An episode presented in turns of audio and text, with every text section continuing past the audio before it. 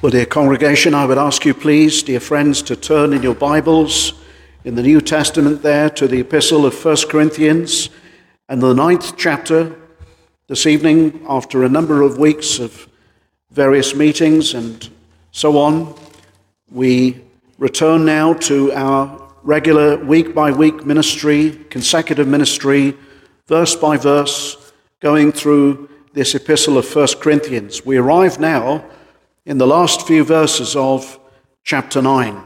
Let me just read verse 24 to the verse 27 again, where the apostle, by the Spirit of God, writes these things Know ye not that they which run in a race run all, but one receiveth the prize?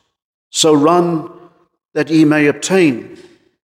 And every man that striveth for the mastery is temperate in all things. Now they do it to obtain a corruptible crown, but we an incorruptible.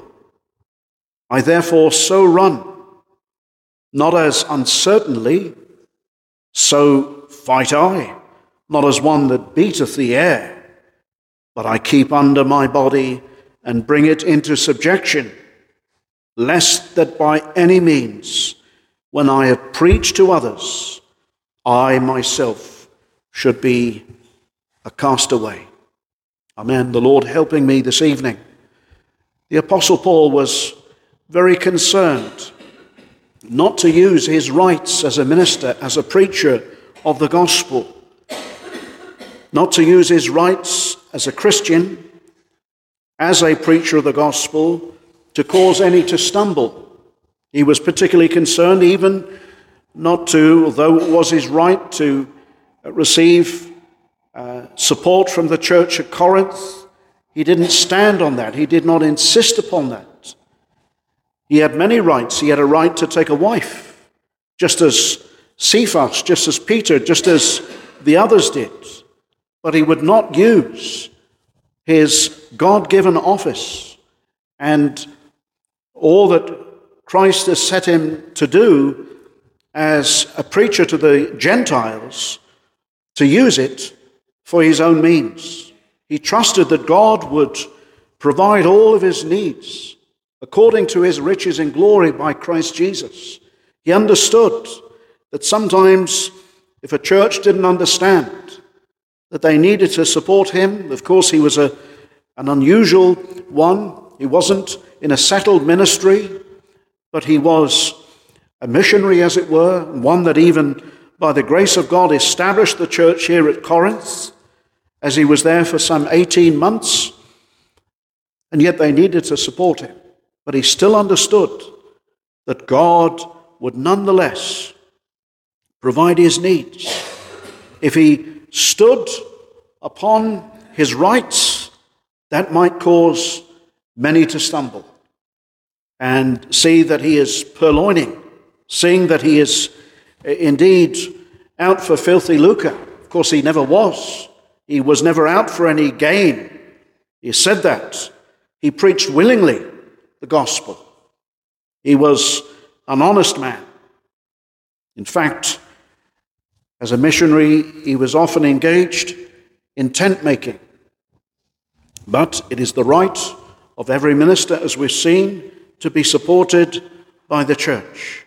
Paul was very mindful in his teaching here on this essential doctrine of Christian liberty and how we as Christians are to use our Christian liberty rightfully. And in many areas of the Christian life, we have to be so careful how we use our Christian liberty. And so, Paul, what does he do in this last section? We're going to have a little bit of a review this evening because it's been a number of weeks since we have been going through 1 Corinthians.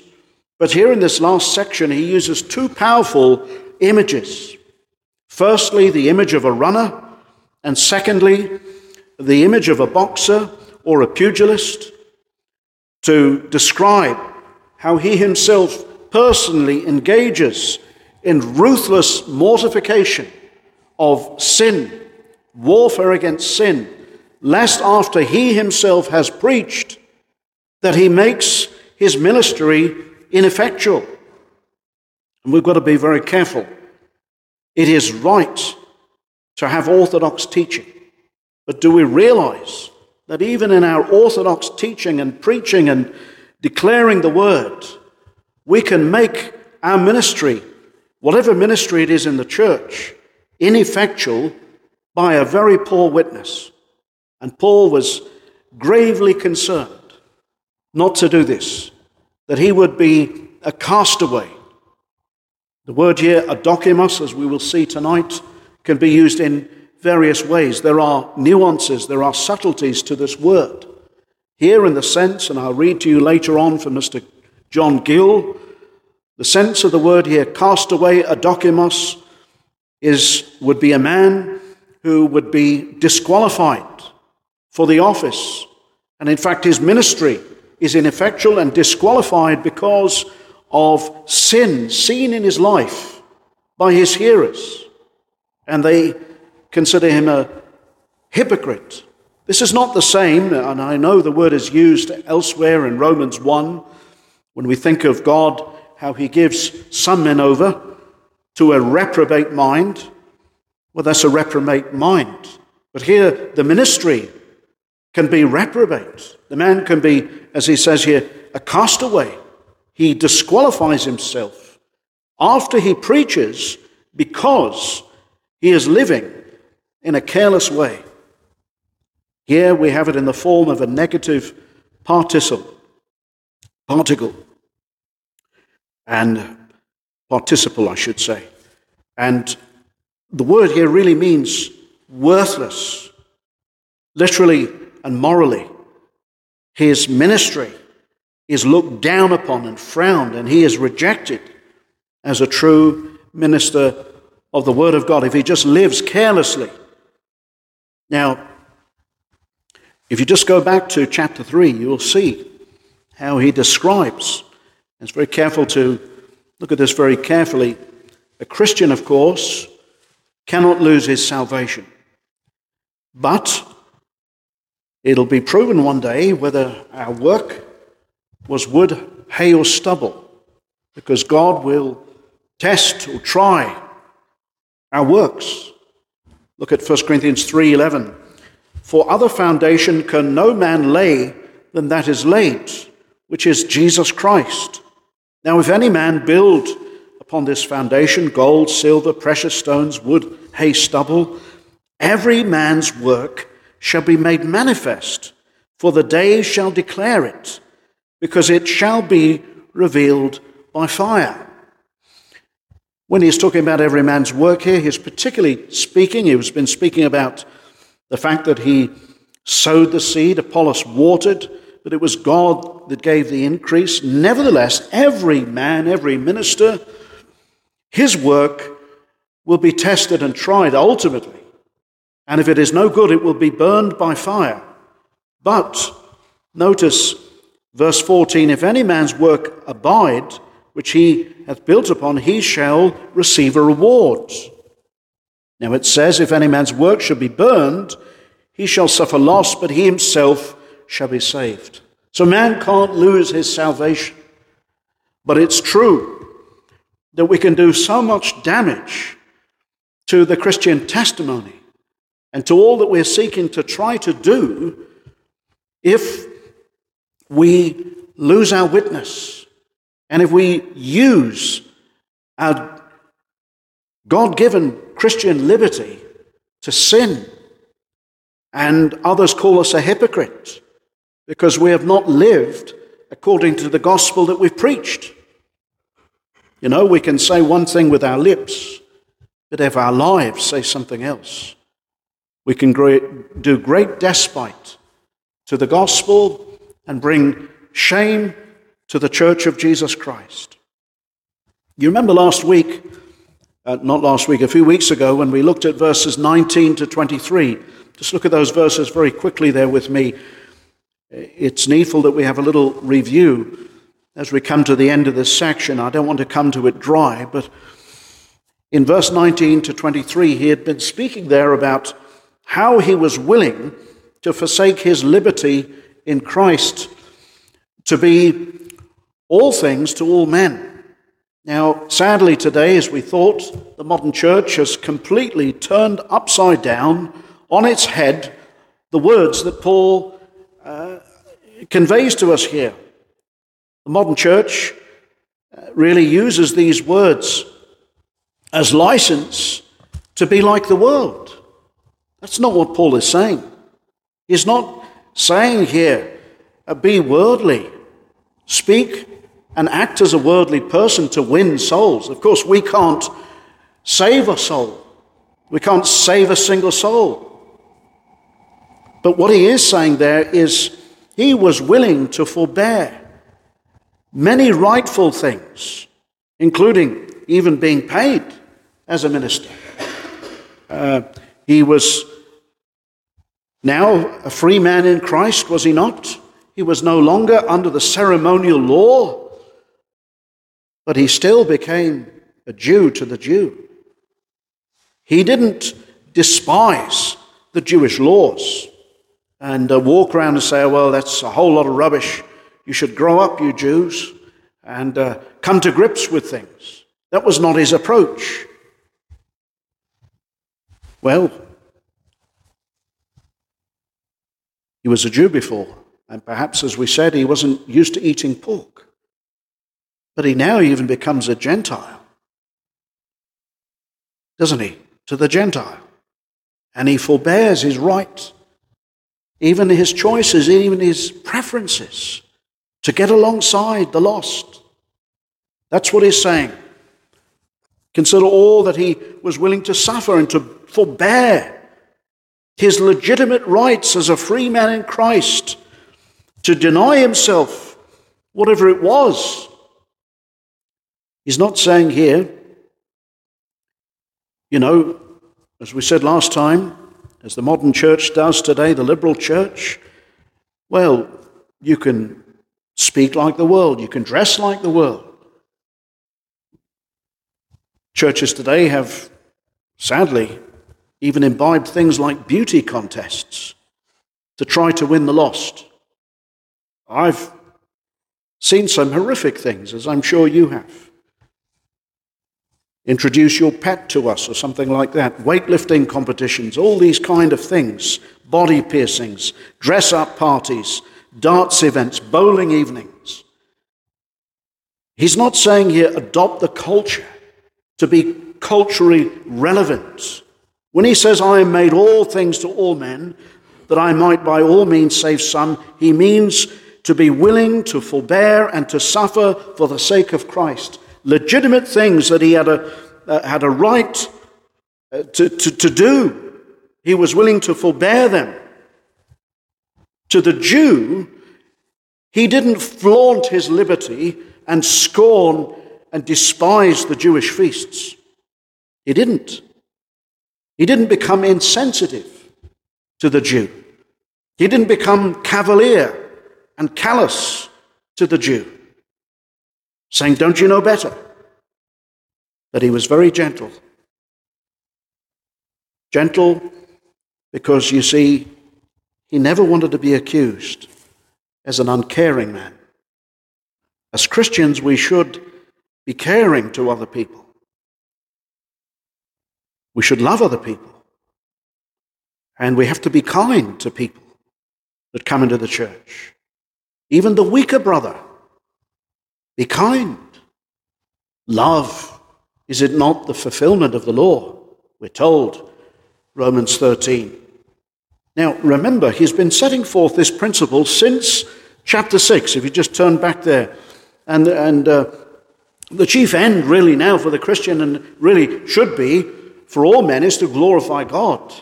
But to glorify God with the God given liberties that we have now in Christ Jesus as free men. As free men, we're no longer under the terrors of the law.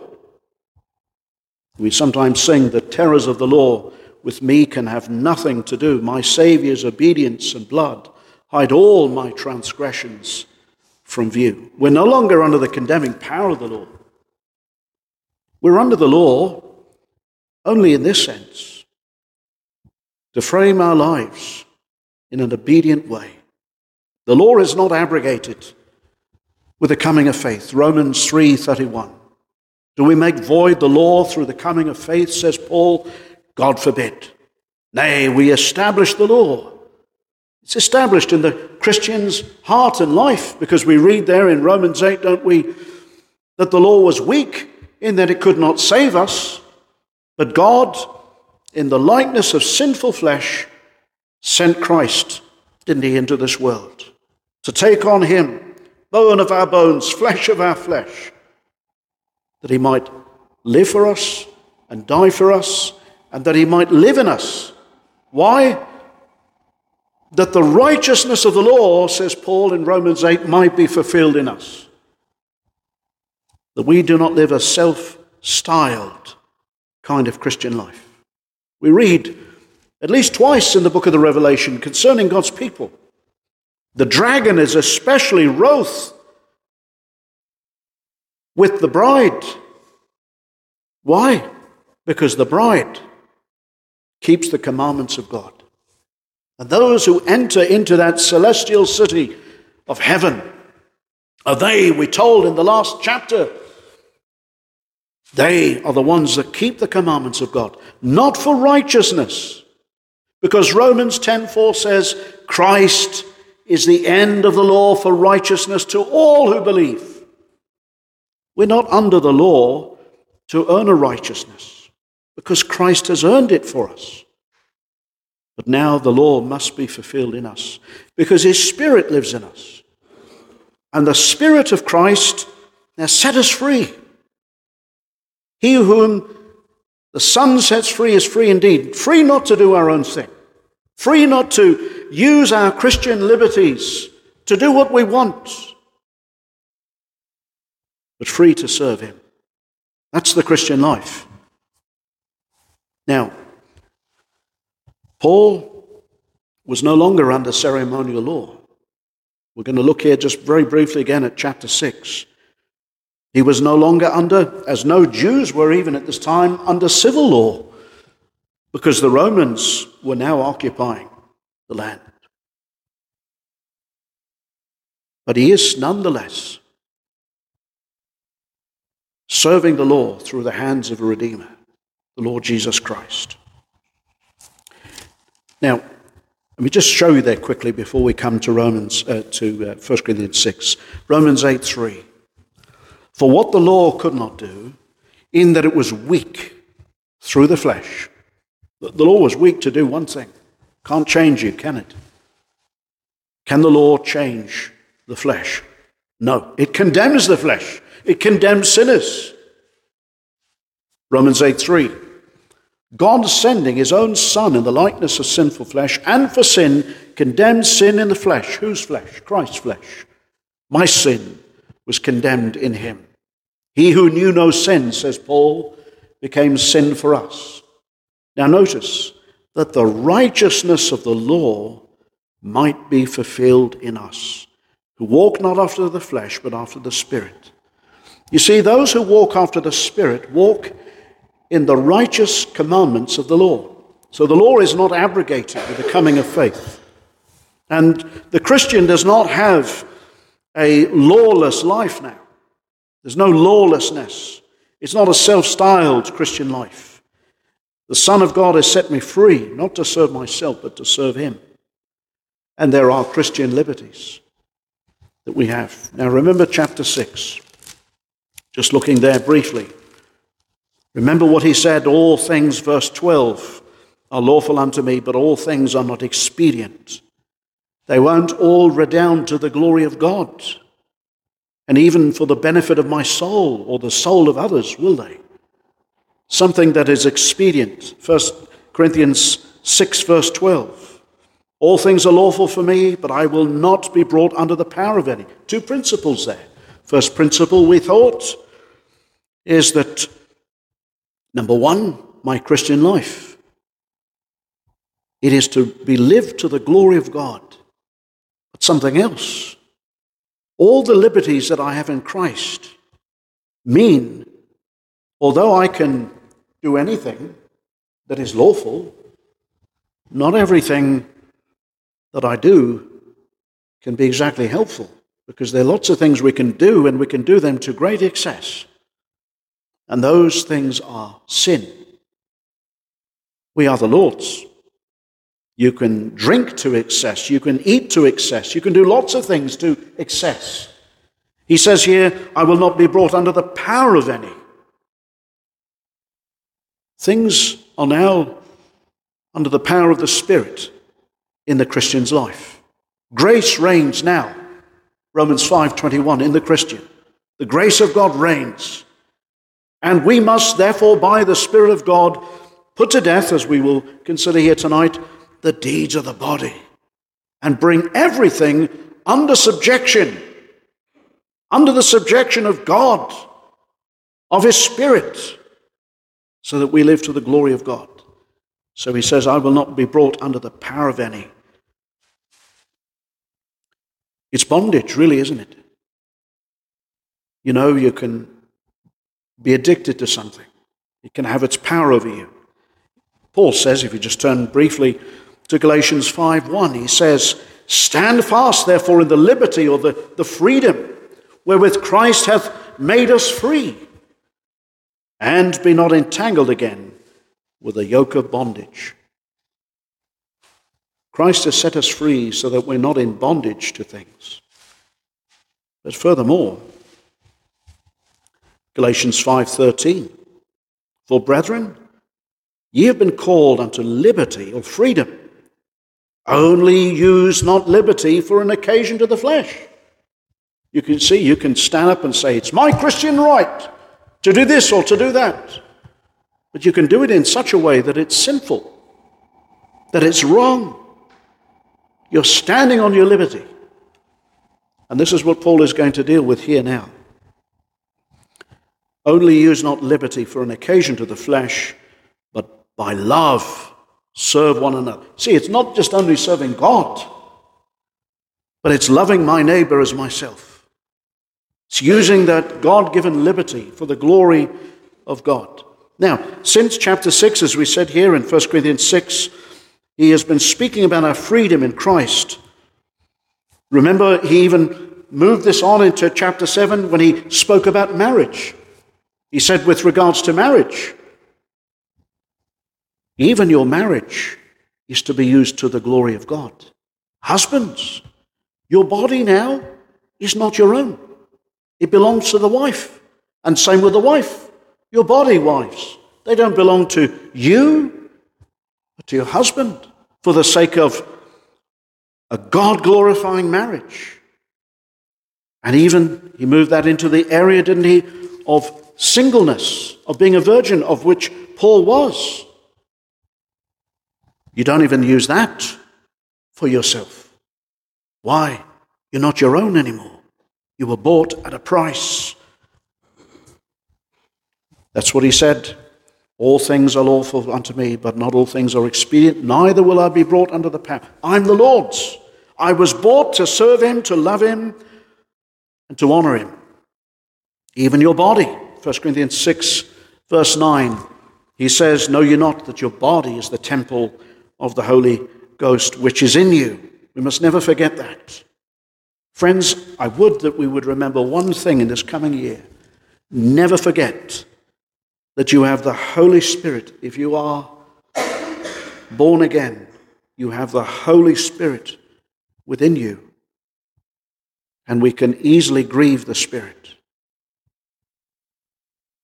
And it's to the great harm of our souls and to the church.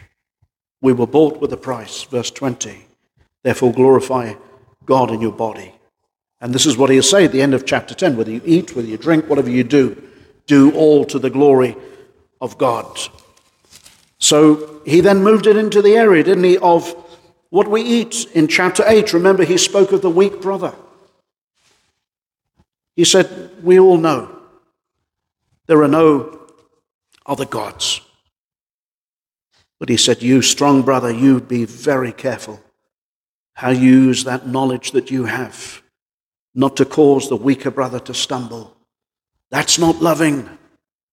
He may even understand in his mind that there is one God like you, but he's still trouble in his heart and his mind. that you eat that. And you shouldn't do that. It, just something, there's a stigma attached to it that it offends him.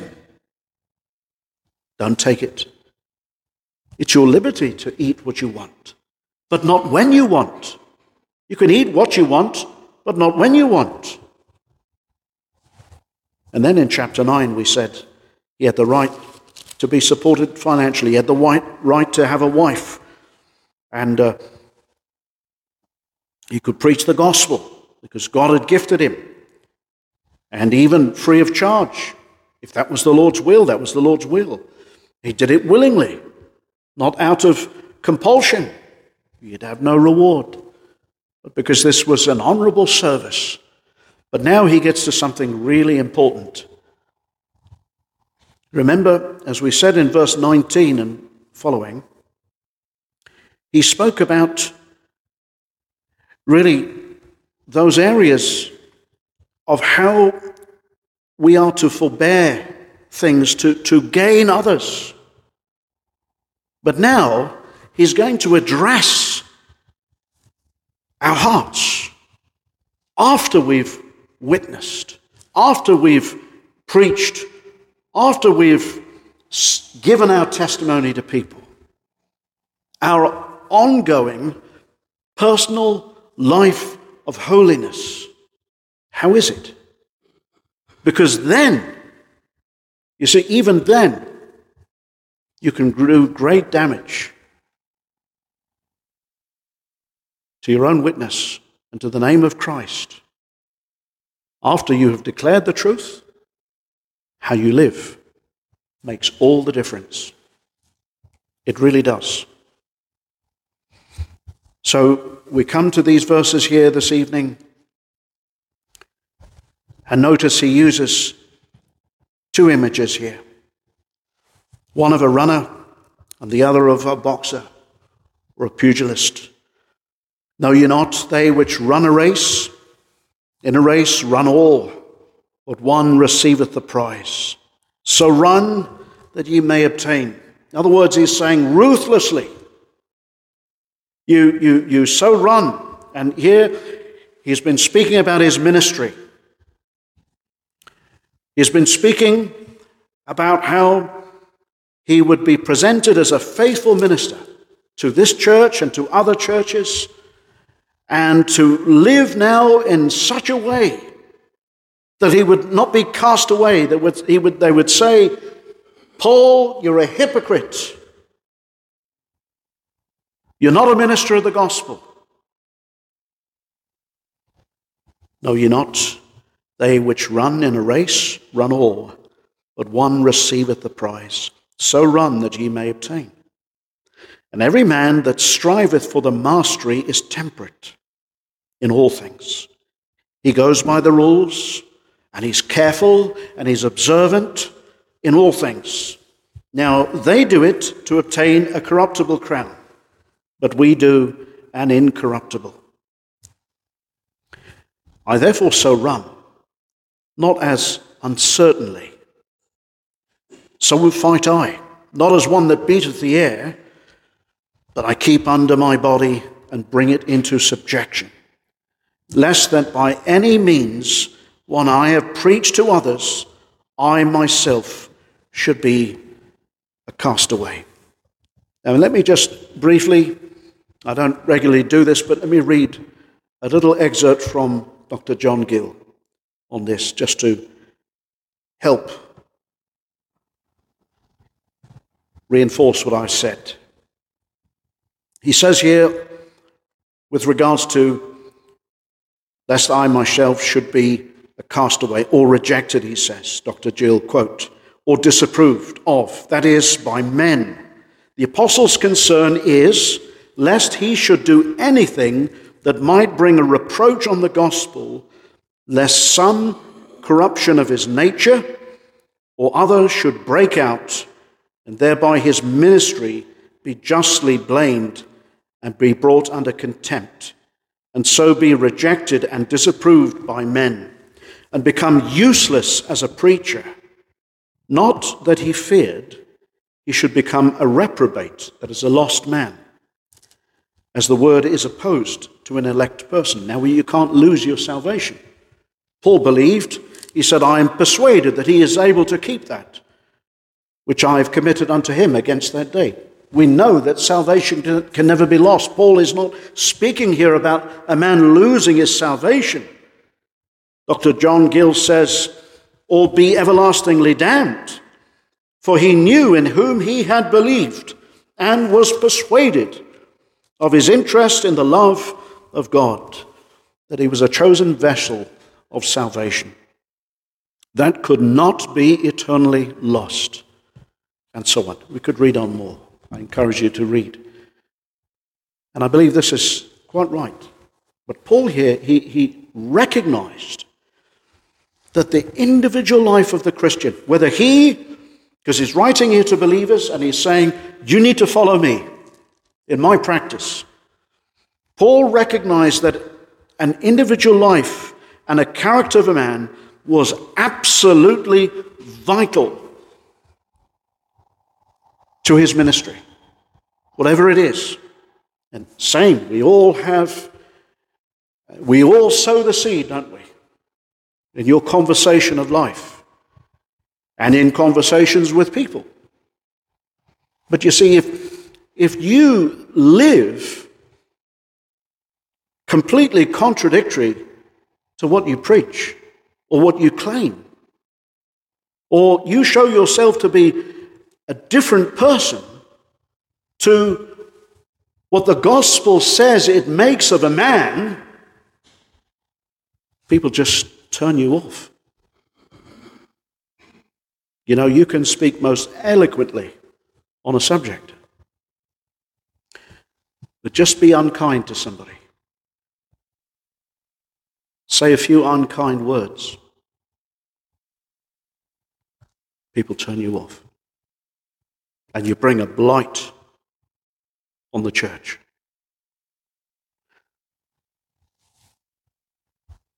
Paul will deal here with things in his life, as we will read. He brings into subjection the members of his body. That means your tongue. Is your tongue brought into subjection to the Word of God? James warns us that not many should seek to be masters. For there's greater accountability, isn't there? And we can do, you know, you can do so much harm to the church by teaching and then living contrary to that teaching. And Paul was so concerned that his life and the life of others was consistent with the gospel that he preached. And this is true, I think, for anybody who's going to be called to an office in the church, whether it be uh, a pastor, full time elder, a deacon. You look at the qualifications of any of those men, the character of the man comes first. And then the ability of that man to teach second. Always the character first. Read 1 Timothy 3, verses 1 to 7. It's the character of the man that comes first. You see, one minute, all that we have done can be completely washed away. And the reputation of the church and our reputation has become a castaway because of the way that we have just spoken, what we have just said to somebody. We have to be very careful. This is what Paul is concerned about. Lest, notice the context, lest after I have preached to others,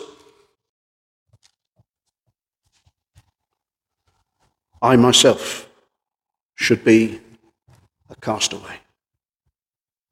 No use. No use. Can't be used. In fact, as I said, we can do such terrible damage we have to make sure that our conduct, dear church members, is consistent with the gospel. There's a time for banter. There's a time that we can cheer each other up.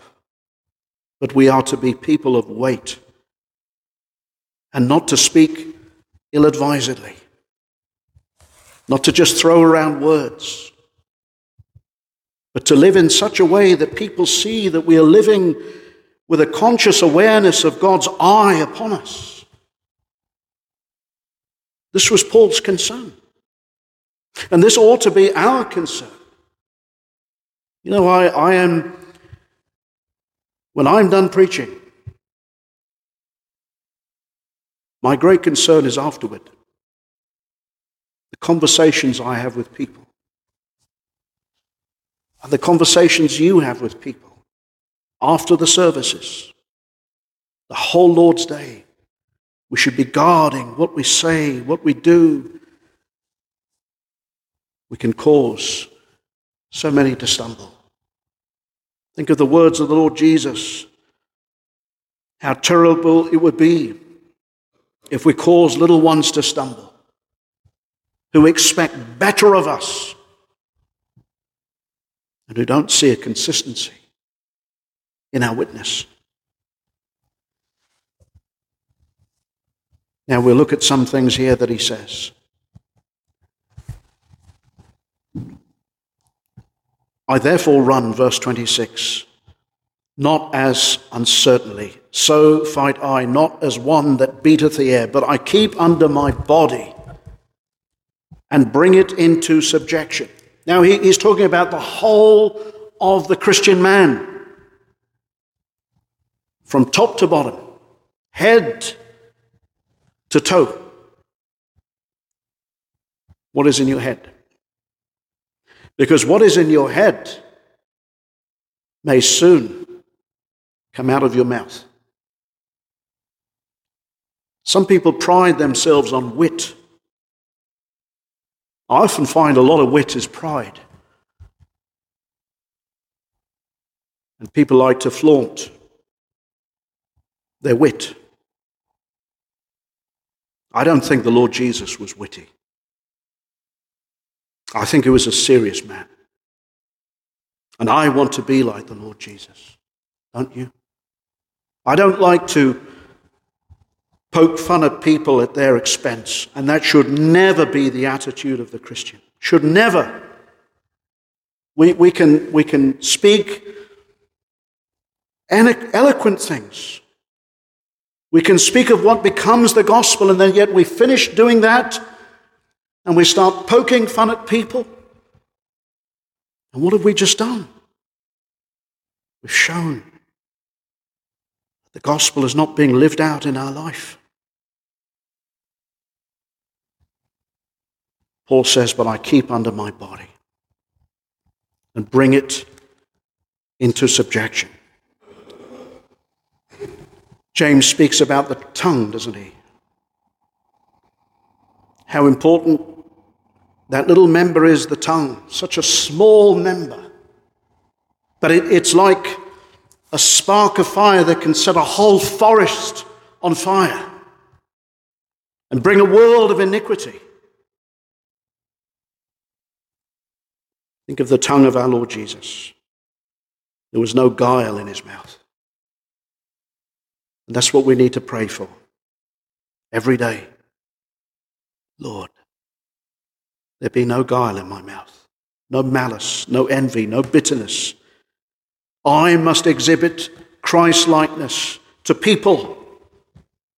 Otherwise, after I've preached, after whatever it is, whatever so- seed I've sown, whatever testimony, whatever I'm doing for the Lord, I myself am a castaway. You, you can ju- apply this to yourself as well as to Paul. Our work is undone. If our life does not bear testimony to the gospel we proclaim. That's a terrible thing, isn't it? Pride so often causes us to fall. That's the major sin that lurks in our hearts. Wit sometimes just proves the shallowness of our heart. We want to show other people how clever we are and how quick we can make a, joke of something or coarse jesting. The Bible condemns it. I remember many years ago a man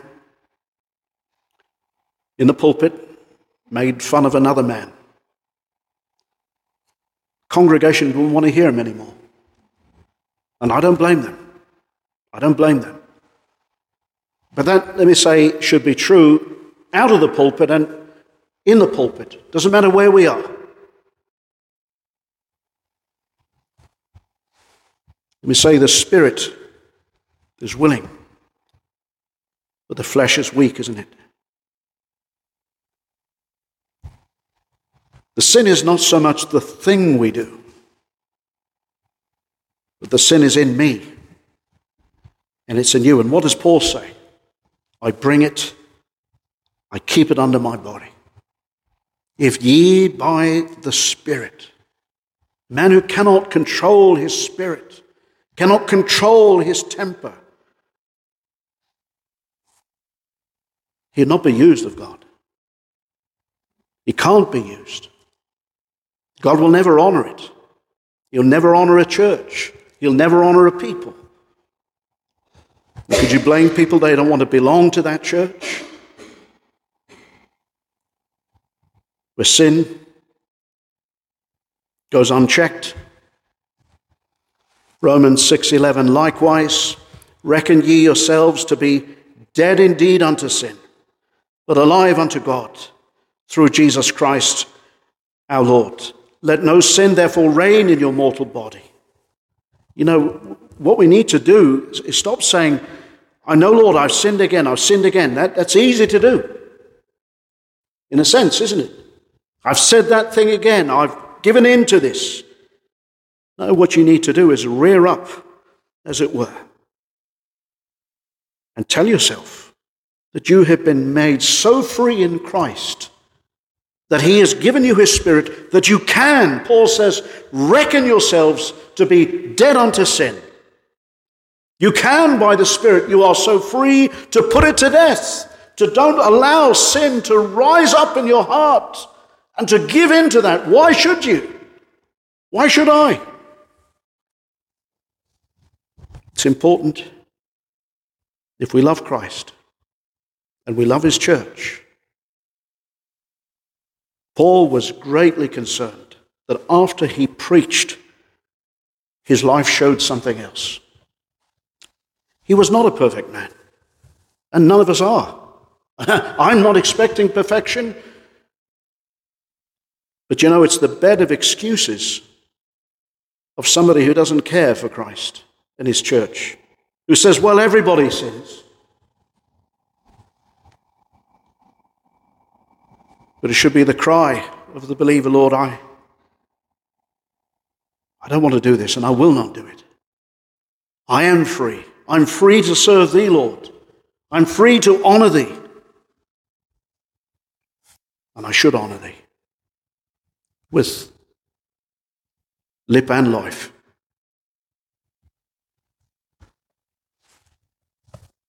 It's important again, isn't it? We're reminded something else here, where he says, I keep under my body and bring it into subjection after I preached, lest I should be a castaway. Doctrinal orthodoxy is paramount, and we can pride ourselves on that. Whether it's preaching or what we know, even as a Christian, we may not be called to preach, we may be doing other things, and you can pride yourself on truth.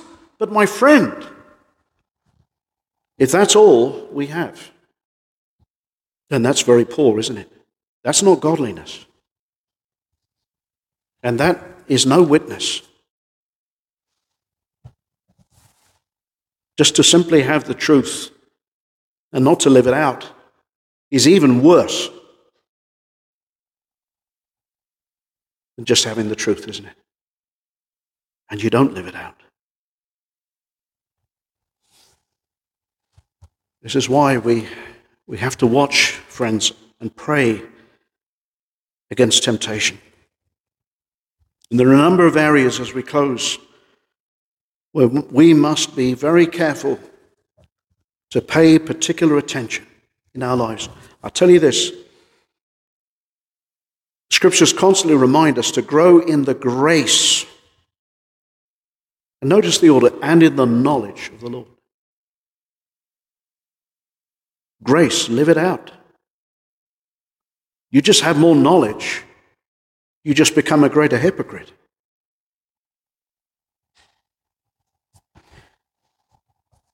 In your life and my life as a Christian,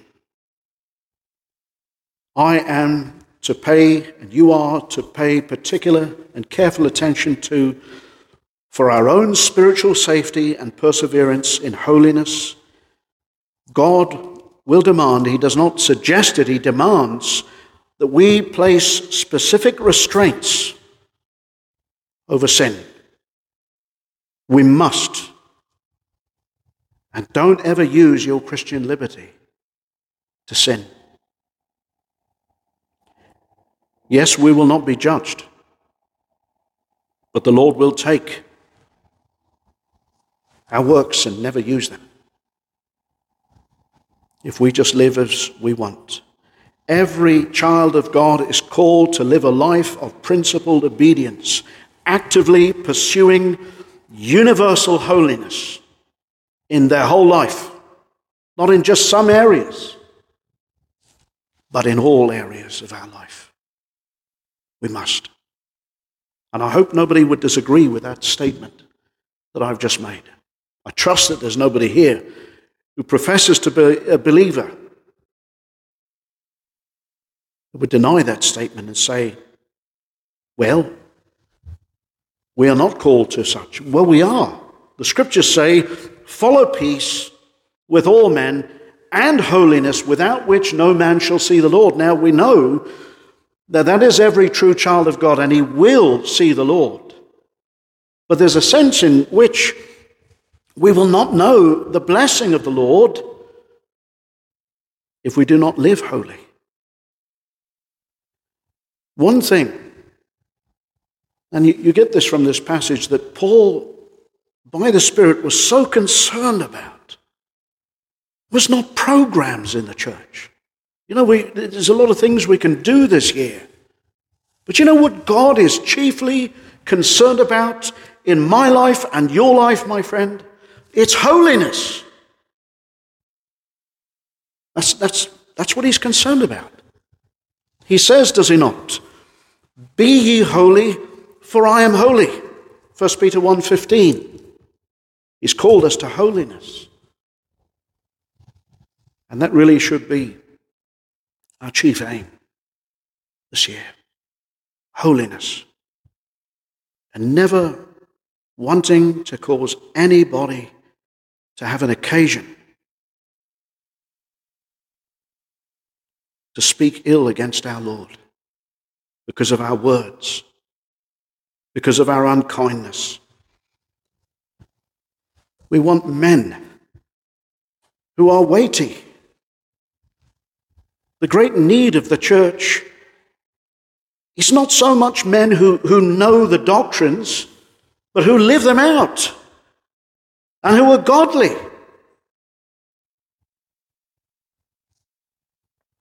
That was Paul's concern. That ought to be our concern. We have a godly people. We have a people that are, are sensitive. Do you, do you not know that there are people looking in who are not members of the church, they're looking in. And they're looking to see how you live, my friend, and how you speak to them, and how you speak to other people, and how you treat other people.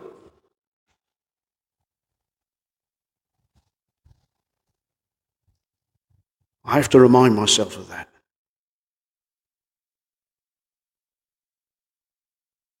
We all do. We will be told in this next chapter if any man thinketh he stand, let him take heed lest he fall.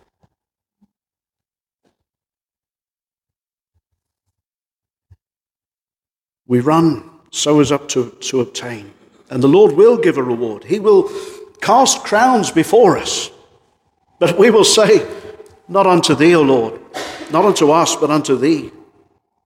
It was him, and it's by him. It's only by him that we're able to put to death sin. But, brethren, we must. The church is not to just be a people filled with knowledge, but a people that are filled with grace and goodness and kindness and mercy.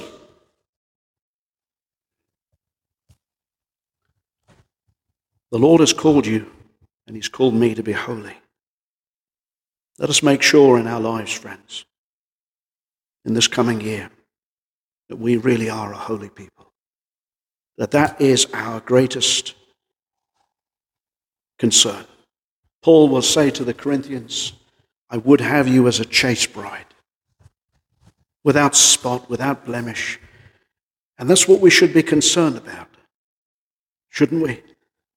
Let us watch our lives, our witness, everything that we do. You know, it, it, it's easy to do so many things, and we use those things as plasters, as it were, to put over all the bad things that we do. Easy to do that, isn't it? A lot of unsaved people even do that. Why do this, do this, do this? But what about the sin? The sin that so easily ensnares you and that so easily causes others to stumble. And that when we've sown, we've sown to no gain. And the Lord has to cast away the work. May it never be. The Lord help us and give us all grace and impress upon our hearts and minds to live accordingly, that we might show Christ in us. We may never use our liberty as an occasion to feed our ego, to feed our sinful passions, wrong desires, that we might speak words unto edification. My friend, this is what Paul says speak unto edification. If something is not going to build somebody up, Shut up. Don't say anything. Let our words be few. May God bless His word. Amen.